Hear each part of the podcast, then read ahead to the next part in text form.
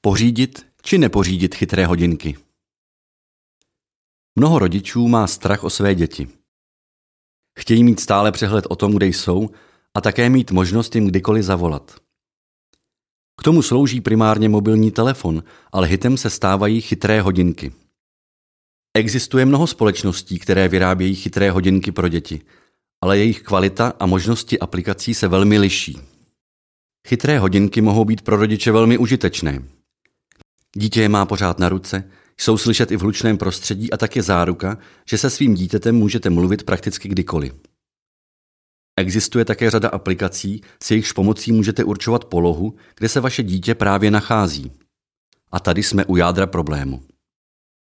Chytré hodinky nejsou hodinky, ale jde v podstatě o počítač. A ten lze velmi snadno napadnout. Ukazuje se, že miliony dětských chytrých hodinek různých značek nejsou chráněny před počítačovými zločinci. Polohu dětí, historii cestování a další osobní informace může zjistit kdokoliv. Zločinci mohou také napadnout účet rodičů a vydávat se za ně. Je tedy na místě otázka, zda chytré hodinky dítěti vůbec pořídit. Doba a tlak okolí vás k tomu asi donutí. Ale pokud se tak stane, pak si důkladně ověřte kvalitu produktu z hlediska bezpečnosti a dvakrát zvažte, zda pořídit také různé sledovací aplikace a rodičovské kontroly. Mohlo by se to obrátit proti vám.